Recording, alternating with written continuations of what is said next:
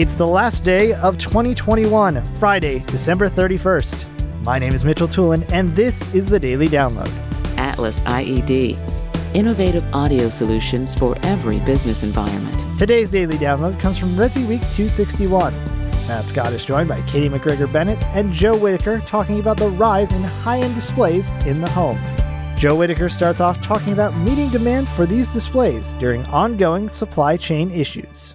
Costco's, the Sam's. I actually had that conversation with a client today because you know you look at it and the way this this you know reads, you know, a 30 something percent increase on high end models. Well, first you got to ask why, right? Well, you know, your first thing is is you know new tech. Vizio doesn't have uh, uh, QLED, and Westinghouse doesn't have OLED. So all your value brands are thrown out the door because they want those two new big buzzword, um, you know, technologies. And you know, you come post lockdown, but still in pandemic. Um, people need more displays now because now they need a separate one for the kids to do um, learning on. Um, they need you know more features like built-in Bluetooth for headphones or other, those kind of things, or they need new formats. But then it comes down to the problem that you said: supply chain.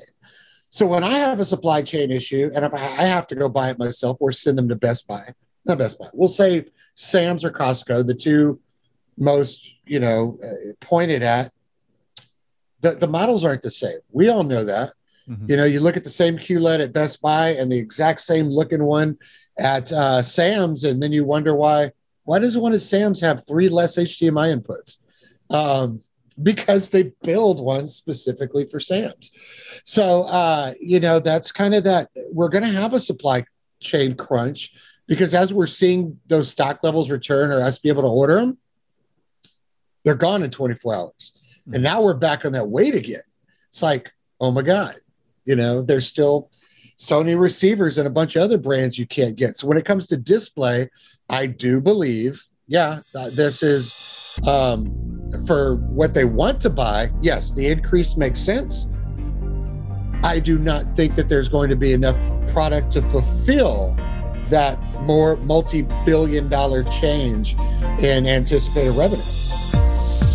Thank you for listening to today's daily download. If you like this podcast, make sure you subscribe and comment on iTunes and also check out all the other fine programming we have here at AV Nation at avnation.tv, avnation.tv. The network for the AV industry. What are you listening to? This. This is AV. This. This. This is, is AV, AV Nation. Nation. This is AV Nation.